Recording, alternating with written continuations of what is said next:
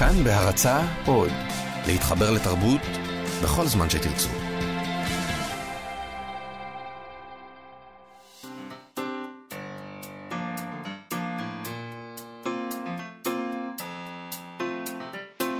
מה שכרוך עם יובל אביבי ומה יעשה לה. שלום, שבוע טוב. אה, אתם מאזינים למה שכרוך, מגזין הספרות היומי של כאן תרבות. כמו כל יום בשעה 12 אנחנו כאן, ב-104.9 ו-105.3 FM, באתר האינטרנט או באפליקציה כאן אודי. אפשר למצוא אותנו גם בעמוד הפודקאסטים, אה, עולות שם כל התוכניות שלנו ושאר התוכניות של כאן תרבות. אה, איתנו באולפן, העורכת שלנו מיטל כהן וטל ברלינסקי היום, שזה ממש דבר משמח. זה נדיר. אנחנו מאוד אוהבים את טל ברלינסקי. אה, איתנו גם שרי שביט, שלום שרי. אהלן, מאיה ויובל. שרי שביט היא עורכת וסופרת, אה, עוד מעט נדבר איתה גם, ושלום לך יובל אביבי. היי מאיה. מה יעשה לה? מה שלומך? בסדר, תודה. מה שלומך? איך היה סוף שבוע? משהו לא נורמלי. גן עדן. את אומרת את זה בקול כל כך משכנע. זה כמו שאומר ליברמן, גן עדן. היה גן עדן, כן. טוב, אה, שלום גם לכם, כל המאזינים שלנו, שאתם, כרגיל, יכולים לשלוח לנו מסרונים בטלפון 055-966-3992, 055-966-3992. אם תשלחו לנו הודעות טובות, נשמח להקריא אותן. גם הודעות לא טובות, אל תהיה... אה, אתה כבר... שיהיו כתובות טוב. יש לך איזה נטייה לדיקטטורה כזאת. אם נשלחו לנו הודעות טובות. אבל יש הודעות... שרי, נכון? יש לי שאלה, אז כן. חייבים להיות מסרונים בענייני ספרות, או סתם... לא, יש הרבה... יובל, תחזיר לי את הבטריה של האופניים שגנבת אתמול מהבית שלי. כלומר, מה התוכן? מה התמה? מה התמה? אה, לפעמים אה, שולחים לנו מסרים שאשכרה נוגעים לדיון שלנו. למשל, אומרים לנו, טעיתם בזה, כן מלמדים את מה... מאחורי הגדר בתיכון, ולא כמו שאמרתם שלא מלמדים. שאלה חשובה יותר. כן. האם באחד מהמסרונים האלו היו הטרדות? לא. מיניות? לא. כן. לא, עוד לא היה לנו כזה, אבל, אבל היו הטרדות לי, היסטוריות. לא, אבל אמרו לי, אבל היו כמה כאלה שאמרו, מאיה, תפסיקי לדבר לא יפה ליובל. מישהו וואו. קרא למאיה גבלס. כן. נכון? וואו, זה נכון. מחמאה לפי דעתי גם. אני קיבלתי את זה כמחמאה. נכון, זה... אני כן. לא בטוח שאנחנו יכולים להגיד דבר כזה בשידור הציבורי. נכון, זה לא מחמאה, זה מוקע. זה השלב שבו אנחנו ממשיכים הלאה. אוקיי, אוקיי אז אה, איתך, שרי, אנחנו אה, נדבר עד כאן, את סופרת ועורכת עד כאן אה, עם הכובע של עורכת הספרות המתורגמת בהוצאת מטר. נכון. על הספר שיצא ממש עכשיו, דיאטלנד, נכון. בתרגום לעברית, אחרי שעשה הרבה מאוד רעש בחו"ל, נבחר כספר השנה של אמזון, של קירקס ריוויו, של המגזין של אופרה ווינפרי, שנקרא אופרה, נכון? נכון. ו-Entertainment Weekly. אנחנו תכף נדבר עליו. אה, נדבר גם עם רוני סומק, המשורר רוני סומק, על מהפכות ושירה לקראת ערב בנושא שיתקיים מחר בערב, ונדבר גם עם יובל סער. אה, על הצד הספרותי של שבוע יור, שהוא היוזם והעוצר שלו. אה, אולי נדבר גם על צדדים פחות ספרותיים של נכון, השבוע הזה. נכון, אבל נתחיל אה, במשהו אחר לגמרי, יובל. נפל דבר בישראל. מה נפל? אוקיי. זוכר, זוכר שסיפרנו פה על הבחירות לאגודת הסופרים? זוכר. הקרב הגדול בין צביקה ניר ויאיר בן חיים. ממש ובכן, כאילו The Rumble in the Jungle. יפה. אז בסוף השבוע הודיע יאיר בן חיים שהוא מסיר את מועמדותו. לא, לא. תקשיב. אני בהלם. אז הוא כתב ככה. אחרי תקופה של עבודה משותפת, לא, יש חלק בהודעה הזאת שאני לא כזה מבינה, אז אוקיי. אולי אנחנו נוכל לנתח את זה. אולי נפתח, זה טקסט ספרותי. ננתח אותו. אחרי תקופה של עבודה משותפת שלי ושל אורה עשהאל, על הוצאה לאור של ספריה החדשים, ומאחר ואני מאמין בעבודה הזאת, ומתוך הנוהג שלי הקבוע לפרסם את היוצרים איתם אני עובד, ברגע שזה מתפרש כאילו אני משתמש בעבודה שלי כפלטפורמה לבחירות, החלטתי שהעבודה שלי יותר חשובה לי מהבחירות, ואני מסיר את מועמדותי לתפקיד היו"ר, את מועמדותי לוועד אני משאיר. לא הבנתי מה, מה לא זה מובן? קשור לאורה עשהאל. כי הרי הטענה נגדו הייתה שהוא כאיש, כמו"ל, עשה, אה, עשה טובות, אה, אה, סייע לחברים טוב, אחרים, טוב, טוב, ולכן הם חייבים לו, ולכן הם יבחרו מי בו. הם? מי אבל... הם האנשים האלה שאתם מדברים עליהם? אני חייבת שנייה שתכניסו אותי ללופ. אגודת הסופרים, עשאלים, סופרים, מו"לים, מי לא הם? אני לא מכיר את אורה עשהאל. אני לא מכיר את אורה עשהאל, ואני גם לא מכיר את uh, uh, יאיר בן חיים. עד עד לפארסה הזאת, אין דרך אחרת לקרוא לזה, של הבחירות אה, לוועד ולראשות אה, אגודת הסופרים, לא הכרתי את האנשים האלה. אז אני לא יכול להגיד שום דבר, יכול להיות שהם סופרים מצוינים. אני לא יודע, לא קראתי מילה שהם כתבו אף פעם.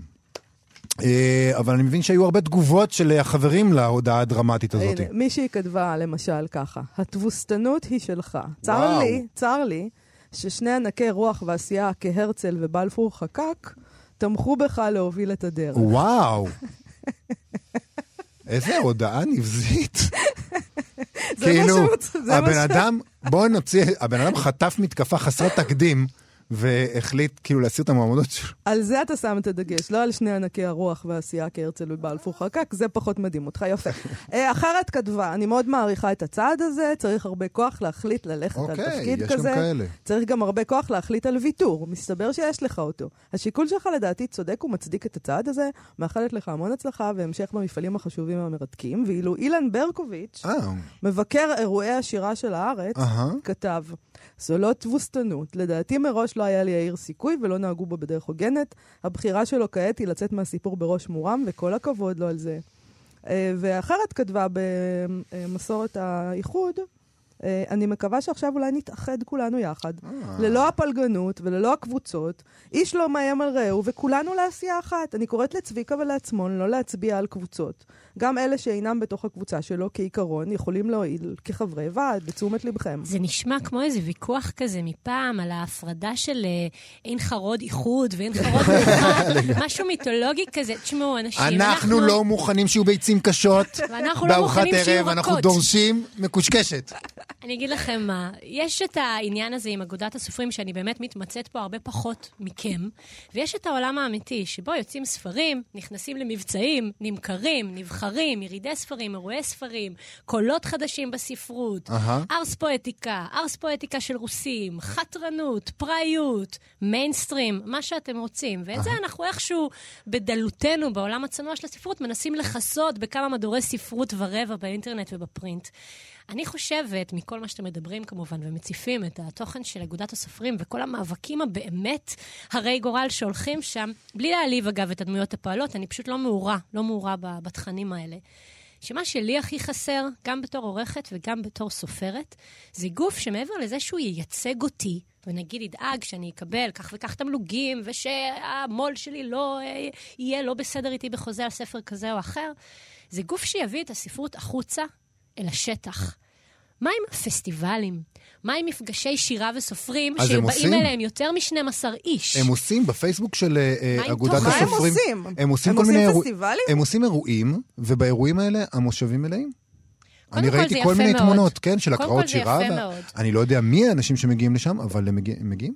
קודם כל, זה, זה משמח וטוב. אני הייתי שמחה בעולם, בעולם אוטופי, אם היה גוף ספרותי שבאמת היה יכול לייצג את האמנים האלה, וגם להנגיש את התוכן שלהם החוצה. אז למה אתם לא נכנסים בדיוק, פנימה אתם ומנסים צריכים לשנות? להיכנס זו באמת לאגודה, שאלה, זו אנשים צריכים. להיכנס כדי שהיא גם תייצג אותם. אמנם הם לא מקלים על העניין הזה, כי הרי הם מחליטים מי נכנס כחבר ומי לא, אבל לא, אני חושב... חושבת שהאינטרס שלהם שכמה שיותר אנשים יצטרפו. כן, אבל יש להם כל מיני תנאי סף של... אה, כמו מה? אה, אה, מה זה? כאילו שאתה צריך ספרים, לפרסם שני ספרים. ספרים, אבל אתה צריך להגיש בקשה, והם יכולים לדחות, יש ועדה, ואתה צריך זה לחכות. באמת וזה- כמו עין חרוד. אה, אני לא רק- חושב רק שהאינטרס... ששם הייתה אידיאולוגיה מאוד מאוד חזקה. לא, אני מרגישה- זה אני רוצה להגיד. פה יש אידיאולוגיה חזקה, וזה מה שאני רוצה להגיד. אני איזה. אידיאולוגיה יש פה? יש שם... יש פה אידיאולוגיה מה, של עסקנות? איזה אידיאולוגיה? אולי לא אידיאולוגיה, אבל ללא ספק להט עשייה דרמטי. הרבה אמוציות, הרבה פאתוס, נכון? אבל זה... זה הסופ- ואת יודעת, אולי כדאי שלכל הסופרים והסופרות והמשוררים והמשוררות, שבהחלט נמצאים בתוך הרפובליקה הספרותית, ואלה האנשים שאנחנו מכירים כסופרים והסופרות, כי הם והמש- מניעים את הדיון הספרותי. נכון, כי הם אבל מפרסמים חבל חומרים שמושכים תשומת לב. אבל למה אין להם את אותה תחושת שליחות בשורה. של, של, של, של עשייה כזאת גם? זו באמת. שאלה, זו איזה באמת שאלה. עשייה, יובל? עשייה של עסקנות? על מה אתה מדבר? מה זה עשייה שאתה האם לא צריך, הנה, היא? רוצה איגוד. אני לא אבל אמרתי הם שאני לא רוצה מתפקדים איגוד. כאיגוד. הם בסדר, לא אז מתפקדים למה כאיגוד. האנשים שהמטרות הטובות של עולם הספרות נמצאות לנגד עיניהם, לא השתלטו על העניין הזה? היה ניסיון להקים את האיגוד במקום האגודה, זה גם כן לא גוף מייצג בדיוק. למה הסופרים הצעירים קודם כל, לא אולי עושים לא את זה? צריך את זה ככה. אולי לא צריך את זה ככה. לא בטוח שאנחנו צריכים אה, איגוד כזה, שחברים יחליטו אם הם מקבלים אל שורותיהם סופר כזה או אחר. היום יש רשת חברתית, אוקיי? היום יש הצפה של תכנים בפייסבוק, רואים מאוד מאוד מהר. אפשר להבין את מאבקי הכוחות, מי מוביל איזה מהלך ספרותי, דיון ספרותי. אני אזכיר פה את רון דהן, משורר, סופר, בעל חנות ספרים אינטרנטית, ומוביל דעה בעניינים ספרותיים מסוימים. מספיק פוסט אחד של בן אדם כזה כזה או אחר בפייסבוק, ליצור דיון שיגרור אליו אנשים שהם באמת, דעתם חשובה, מאשר הדיונים של האנשים האלה שאולי אנחנו פחות חשופים אליהם, ואולי הם גם לאו דווקא הדיונים הנכונים. אני לא צריכה איזה איגוד רקוב, אוקיי? אני רוצה מישהו שינגיש אומנות עכשווית החוצה לקהל. ולמה? ולמה? בגלל שכשאני מסתובבת... תשאלו אותי למה. תשאלו בבקשה. כשאני? מסתובבת בירידי ספרים בעולם, ומייצגת ממקומי הקטן, כן, סתם איזה קול קטן וצנוע בספרות הישראלית, לא מכירים באמת את הסופרים העכשוויים שלנו, הם לא בחוץ. מכירים את עמוס עוז, דוד גרוסמן, את הקולות הגדולים. הספרות החדשה כאן צריכה, לפי דעתי, כוח להנגיש אותה החוצה, הן לציבור אבל מי, הישראלי מי והן צריך החוצה. לעשות את זה? כנראה שמשהו חדש ורענן. יאללה, תקימו אותו. אנחנו יאללה, יובל. בעד דברים אני? חדשים. יאללה, ורעננים. יובל. אני לא יכול, זה יהיה ניגוד אינטרסים מובהק. אה, אז איתנו באולפן כאמור, שרי שביט, עורכת ספרות אה, התרגום של הוצאת מטר. אה, במסגרת הספרים שהוצאת, לאחרונה, אה, דיאטלנד של שרי ווקר, ככה נכון. מבטאים את השם שלה? אכן ככה. את מוציאה. רק כאלה רק שקוראים להם... אנשים עם השם שלי אוקיי. בראש. אבל כותבים את זה ס"א היא היא קוראת רי"ש. לעצמה סראי, זה קצת שונה. אבל זה סראי זה כמו אלה שקוראים ווקר, לעצמם דיינה. בדיוק, זה כמו דנה. איבגי עם האלף, או שרה מריה, בלאו עם מריה. ההי, או מריה, כן. אז זה ספר די מהפכני בעצם. נכון. קודם כל, אה, אה, קודם כל, בגלל התוכן שלו, הוא מתאר תנועת טרור נשית שמתקוממת נגד דימוי הגוף המערבי ונגד אה, תרבות האונס אני המערבית. לא אוהבת שקוראים לזה תרבות אונס. אתה יודע למה? כי זה לא. אונס ממש, זה לא תרבות אונס. אבל לא- יש גם... מה שקורה שם בספר, יש שם אונס יש שם אכזרי. אונס אמיתי. אז תרבות אונס זה כזה חמוד, האונס- כמעט חמוד. תרבות האונס כולל הרבה דברים שאינם אונס, אבל הם זה לא ספר כן על אונס, שייכים... רבותיי, לא, זה לא ספר. על אונס, אבל אה, אתה יודע, אתה יודע, תמיד כשאומרים תרבות אונס, ובמקרה הזה, בספר הזה יש... יש אונס, אז זה לא תרבות אונס, זה דבר ממשי. נכון. תרבות אונס זה נשמע כזה, אה, הספר תרבות הזה, כזאת, מאיימת דיאטלנד, קצת. דיאטלנד, לפי דעתי, כאילו, הדבר שהכי חזק שאני לקחתי מ- מתוך הספר כשקראתי אותו בפעם הראשונה, זו השאלה הבאה. הנה, מאיה, אני אשאל אותך כי את אישה, כמובן שיובל מוזמן להשתתף בדיון מ- מהמקום אבל עדיף הגברי, שלא. אבל עדיף שלא. איזה אישה סובלת יותר? זאת שמכוסה בבורקה מכף רגל ועד ראש ולא יכולה להראות את פניה ברבים, או זאת בבקיני המלוטשת, המרוטשת, על הכריכה של אה, מגזין הספורט אילוסטרייטד למשל, כן? אז שאלה טובה. זו שאלה טובה, וזו שאלה שהספר מעלה, הוא בעצם שואל, הדימוי הנשי, לאן? כמה נשים סובלות בש- בשבילו, ומי אה, מגדיר אותו? לא, היא היא גם מה שהיא בעצם אומרת, הדבר העמוק שהיא אומרת שם בעצם זה שאנחנו הפנמנו את כל הערכים הגבריים, נכון. ואנחנו מתייחסות אל עצמנו, זה כבר לא משהו שעושים לנו, אנחנו, זה משהו שאנחנו עושות לעצמנו.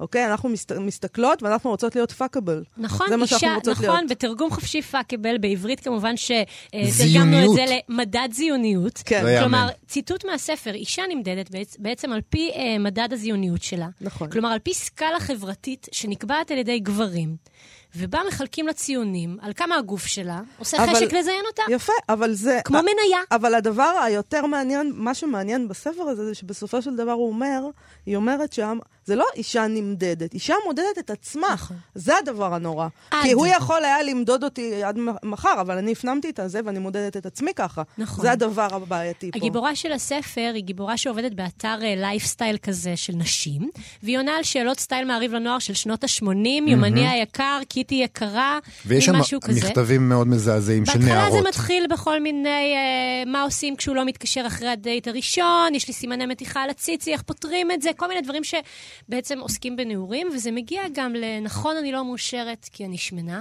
נכון, רק נשים רזות הן מאושרות, נכון, זה סבבה כשאני קצת חותכת את עצמי באמבטיה וקצת יורד לי דם כי אני שמנה, כי איכשהו כשאני רואה את הדם אני נרגעת מזה שאני שמנה, כלומר, ממש למצב של התעללות עצמית. גם הגיבורה של הספר היא בעלת עודף משקל. בעלת עודף משקל, היא שוקלת 130 קילו, היא קונה בגדים וחלק, היא- כן, היא קונה בגדים קטנים ליום ליום. אחרי ניתוח קיצור הקיבה שלה, שאליו היא מחכה, כי וחלק- אין לה זכות קיום כאישה שמנה. חלק מהמסר של הספר הוא מסר נגד כל מיני אה, שיטות הרזייה אה, בריאות, לא בריאות, איומות. או בכלל. הספר הזה, זה לא קשור לבריאות או לא בריאות. בכלל. שיטות כאילו, הרזייה זה, אגב, מופרעות. זה דבר די uh, מהפכני, בגלל שבסופו של דבר, מה שהיו אומרים על הגברת הזאת, על הגיבורה, זה לא בריא להיות 130 קילו. זה אוביס, זה לא עודף משקל, מהמם. אוקיי? והיא אומרת, סליחה, יש הרבה דברים לא בריאים. כאילו, היא בכלל בעולם מבטלת. את כל הרעיון הזה של דיאטה ושזה... ש- של... כאילו, זה, זה בכלל אני- מבוטל. היא, היא גם פשוט הבריאות. חושפת את מאחורי הקלעים שכמה העולם הזה מופרע. למשל, היא מצטרפת לאיזה קבוצת הרזייה נוצרית, שמשתמשת ממש בנצרות בשביל להרזות. דברים שבאמת, אתה קורא את זה ואתה לא מאמין, והם based על, על real materials. כלומר, זה, ככה זה בעולם הזה. נשים שמנות שמכירות את עולם הדיאטות, זה מגיע לקצוות אה, מאוד מאוד משונים של שיח. ובעצם הספר הזה, שמתחזה להיות שיקלית על אישה שרוצה להיות רזה, באיזשהו שלב היא נקלעת לעולם תחתון של נשים, מתחילה להיכנס לטרור, בעצם לנקום בכל מי שרוצה להש...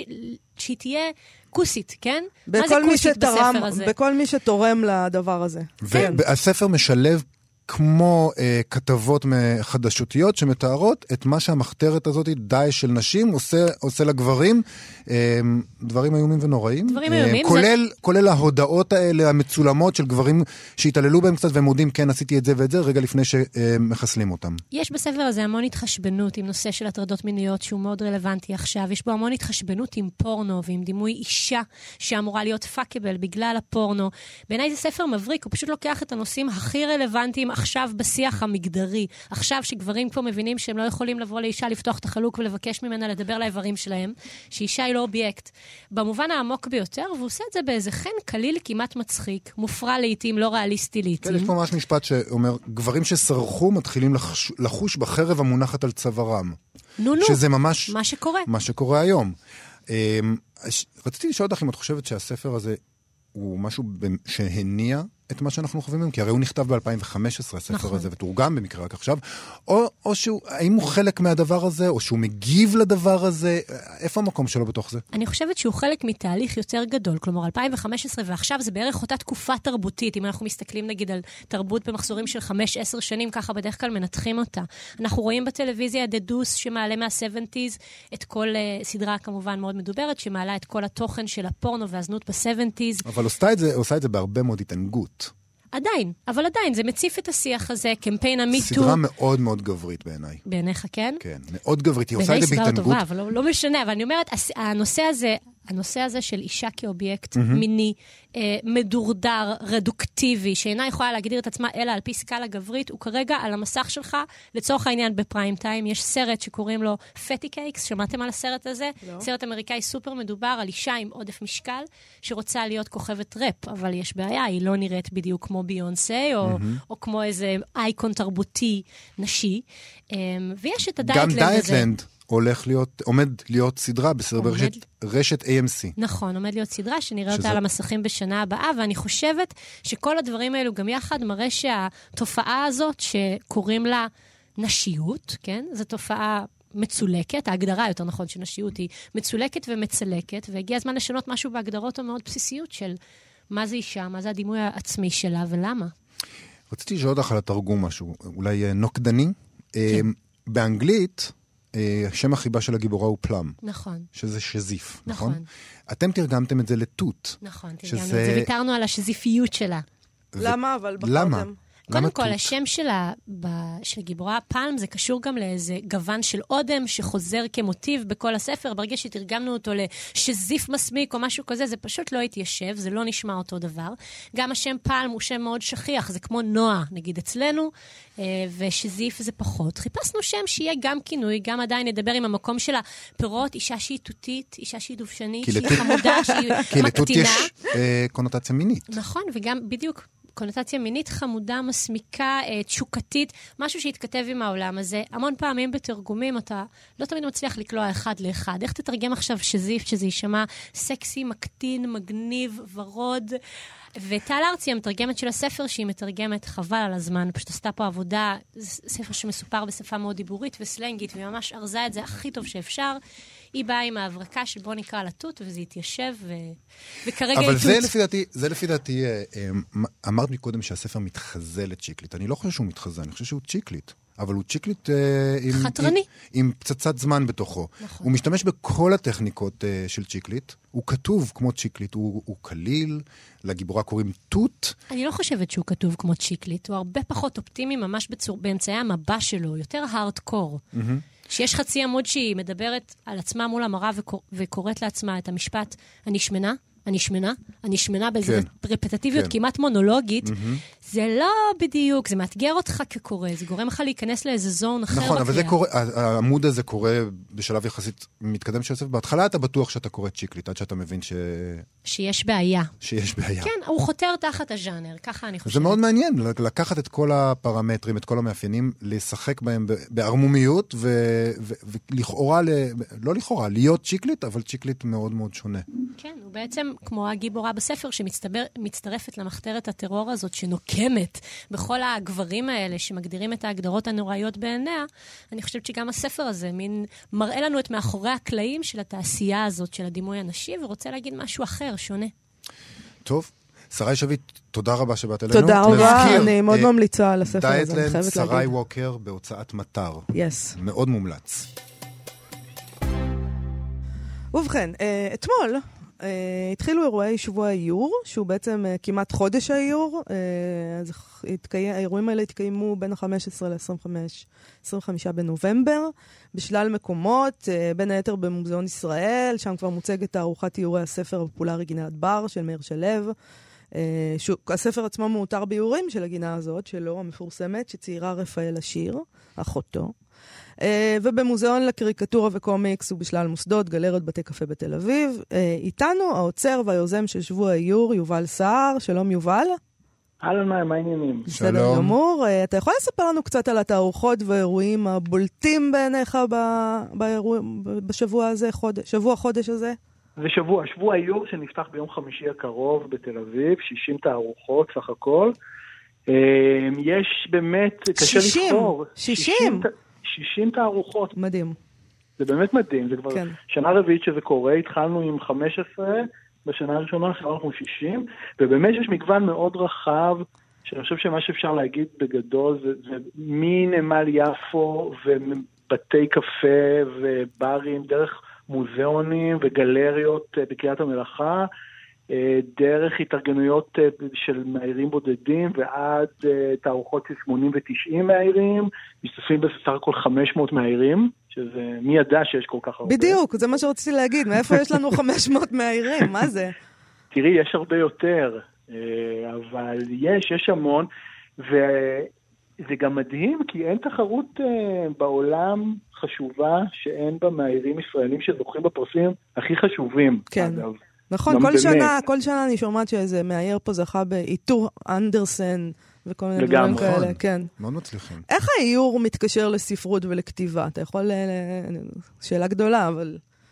דווקא פשוטה, אה, האמת. אוקיי. כי אני חושב שזה מתחיל משם. באמת? אה, כי האיור, אם נחשוב רגע על מה זה אה, לאייר, וגם באנגלית to illustrate, זה בעצם להאיר משהו אחר בעוד פרש... בפרשנות, בעוד אה, שכבה של משמעות, ואיור בדרך כלל הוא לא מגיע לבד, הוא תמיד צמוד לטקסט. עכשיו, טקסט יכול להיות באמת שיר או סיפור ילדים או ספר, אבל טקסט במובן הרחב שלו זה גם יכול להיות פוסטר לסרט או להצגה או אריזה בסופר או כל דבר אחר. כן. אבל אני חושב שבמובן הכי בסיסי כשאתה, כשאנחנו אומרים לקהל הרחב איור, הדבר הראשון שהוא יחשוב זה באמת ספרי ילדים. נכון. אה, וזה באמת המקום הראשון שבהם אה, ילדים נתקלים ביצירת אומנות, אפשר להגיד. כן. אה, אז, אז במובן הזה יש קשר מאוד הדוק. אתה בעצמך מעביר סדנת כתיבה למאיירים, נכון? במהלך ה- ה- השבוע הזה. סדנת כתיבה, כן, למאיירים, ליוצרים, כי בדרך כלל לא מלמדים אותם לכתוב. מה אתה מלמד אותם? אה, אנחנו מתעסקים קודם כל, אה, זה קצת מצחיק להגיד, אבל מכללים בסיסיים של עברית, אבל אז באמת אה, איך, איך לנסח משפט ואיך אה, לחשוב על, אה, על האופן שבו הם מתווכים את העבודות שלהם החוצה, על האופן שבו הם עובדים עם טקסטים של אחרים. זה בסך הכל סדנה של שלוש שעות, זה לא עכשיו קורס של אה, 15 מפגשים. אז יש פה איזשהו מנעד של הדברים האלו. זאת אומרת שאתה רואה, אבל אתה, אתה עושה את הסדנה הזאת כי אתה רואה איזשהו אה, קצר, או איזה מחסור בדיאלוג הזה שבין כותב למאייר? זאת אומרת, יש איזה... לא, אני, אני בעיקר רואה קצר אצל יוצרים מכל התחומים, אגב, אוקיי. שלא מלמדים אותם לכתוב. אה, אז uh, הם יודעים אולי לעשות דברים נורא יפים, אבל אז או שהם לא יודעים לכתוב עליהם, או שהם לא יודעים לפעמים לעבוד עם טקסטים ששולחים להם. וואו, טוב, זה די חמור, כי מה שהם אמורים לעשות זה הפרשנות של טקסטים באיזשהו אופן. אז, לא, כאילו. אז, אז, אז תראי, אני חושב שבעבודות הטובות, אז כמובן זה אנשים שיש להם רגישות אה, לשפה. כן. אנחנו עושים למשל תערוכה בסטודיו של שרית שני חי, של אה, 12 או 14, אני לא זוכר כרגע, ספרי הילדים המאוירים הכי טובים של בוגרי 2017 במחלקות לתקשורת חזותית בארץ. אה. ויש שם עבודות פנטסטיות, פשוט מדהימות, שרק מחכות שאיזו הוצאת ספרים תראה את הדבר הזה ותגיד, בואו נוציא את זה. חוץ מזה, גם אתם, אם נזכיר עוד כמה אירועים שמתקשרים יחסית לספרות, יש פה תערוכה של איורי אגדות עם רוסיות, נכון? נכון? ותערוכה של איורים של סיפור פשוט, של ש"י עגנון? יש עוד נכון, דברים אז- אה, ספרותיים ששכחנו לציין? אה, יש הרבה, האמת היא, אבל אם נזכיר בכל זאת את מה שאמרת, חנות הספרים סיפור פשוט בנווה צדק, יש לנו איתם אה, מסורת, זה כבר פעם שלישית שהם נותנים למאייר או מאיירת צעירים את הסיפור של עגנון, סיפור פשוט, והם מבקשים מהם לתת לו פרשנות חזותית מקורית. אה, נחמד. לגמרי, לגמרי. אז הפעם ממש, תו- בתוך חנות סיפור פשוט תוקן לתחייה החנות אה, של, אה, אה, של שי עגנון שהוא כתב עליה מהעיירה הגליציאנית שבוש בתוך החנות, והם אה, יעשו שם פעילויות, קרן כת ואיתרון גלבוע, תוכלו לבוא עם דברים, הם ישקלו את ה... את הרגשות שלכם ואת החפצים שתביאו. והם נחמד. אגדות מאוירות מתוך הספר, זה מקסים. אוקיי. זה- אחד. אה, במרכז התרבות הרוסי ברחוב גאולה יש שתי תערוכות אה, שקשורות לספרים, אחת פרשנויות חברות לאומן והמרגריטה, Mm-hmm. מעניין. שאני מת כבר לראות את התערוכה הזאת, אני מאוד סקרן לראות את הפרשנות. ש- היו הרבה ניסיונות בעבר לתת אה, אה, פרשנות חזותית לאומן ומרגריטה, ולא פעם זה נפל דווקא, ויצא קצת מוזר בגלל האלמנט הפנטסטי בספר. אה, אני חושב שמאייר טוב, או מאיירים טובים, יכולים להתמודד גם עם טקסטים כמו האומן והמרגריטה, ממה שראיתי בינתיים, שגם מופיע באתר שלנו ששבוע היו, אה, זה נראה מדהים, באמת. אוקיי, ומה זה, והאירוע השני זה באמת אגדות העם.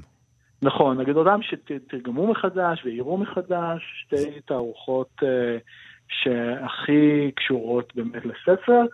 אה, יש לנו, כמו שמאיה אמרה בתחילה, אה, גינת בר במוזיאון ארץ ישראל. ברמת שזה. כבר שמה, ומזה כמה סופי שבוע מתקיימים שם כבר אירועים סביב העניין נכון, הזה. נכון, אה, ועוד, אגב. כן, אז בוא נגיד אולי, אפשר לראות את תוכנית האירועים המלאה באתר illustrationweek.co.il, נכון? בדיוק. אז זה באמת אה, אה, שבוע איור שמתקיים רשמית ב-15 עד ה-25 בנובמבר. תודה רבה, יובל סער, היוזם והאוצר. תודה, תודה. להתראות. חג איור שמח. חג שמח, ביי ביי. ביי.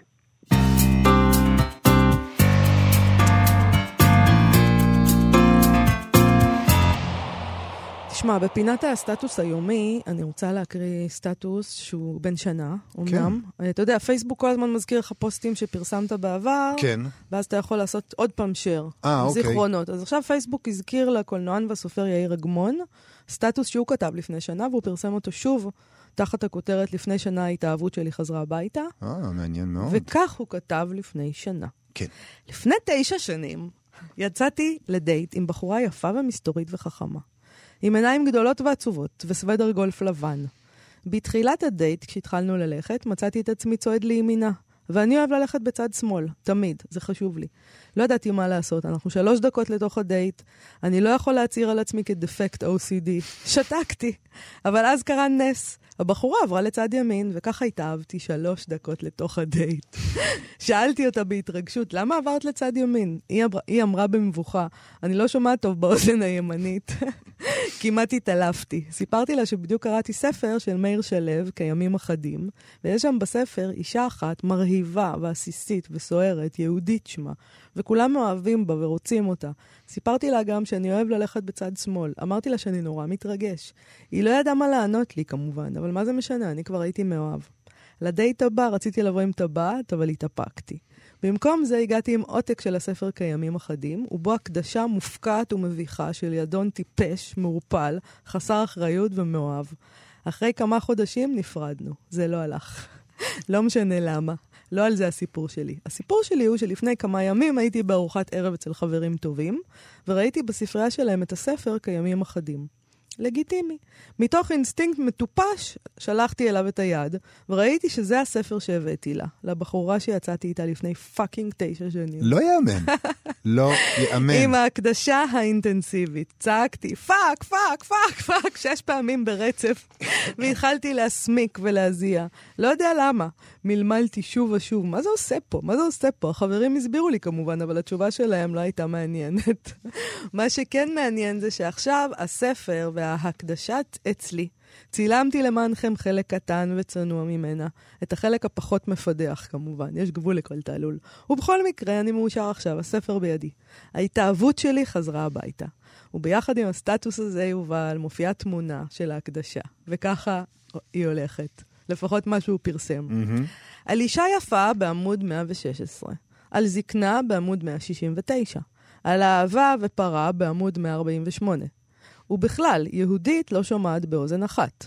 אני לא מכיר אותך, ואת לא אותי, אבל משהו מרגיש לי נכון כבר עכשיו. אני קצת חי בספר, בספר הזה, ועכשיו אולי גם את, יאיר. כאילו, הסטטוס זה היה אמור להיות מושלם. happy end כזה, שהם התחתנו בסוף, נולדו להם מלא ילדים. אין, ו- זה החיים האמיתיים, זה לא... זה זה פייסבוק, זה החיים האמיתיים. אתה יודע מה המסקנה? זה Mm. מה שאנחנו כבר יודעים, שכשאתה מוכר ספר לחנות יד שנייה או משאיל, ת- תעיף את ההקדשה. אבל, זה- אבל זאת, הבח... כן, הבחורה הזאת לא חשבה על זה. קודם כל, אז, אז לפי החישוב שלי, אנחנו חוגגים עשור. נכון. לדבר הזה שקרה, לאירוע הזה, זה מוצדק לגמרי, יש לנו יורצייט מאוד מכובד. נכון. אני רוצה להגיד שזה המון אומץ מצד יאיר אגמון. קודם כל אומץ לכתוב את זה לפני עשר שנים בהקדשה, ולתת את זה בדייט השני. ממש מדהים. אני בחיים לא הייתי יכול אה, להיחשף ככה, זה ממש מדהים.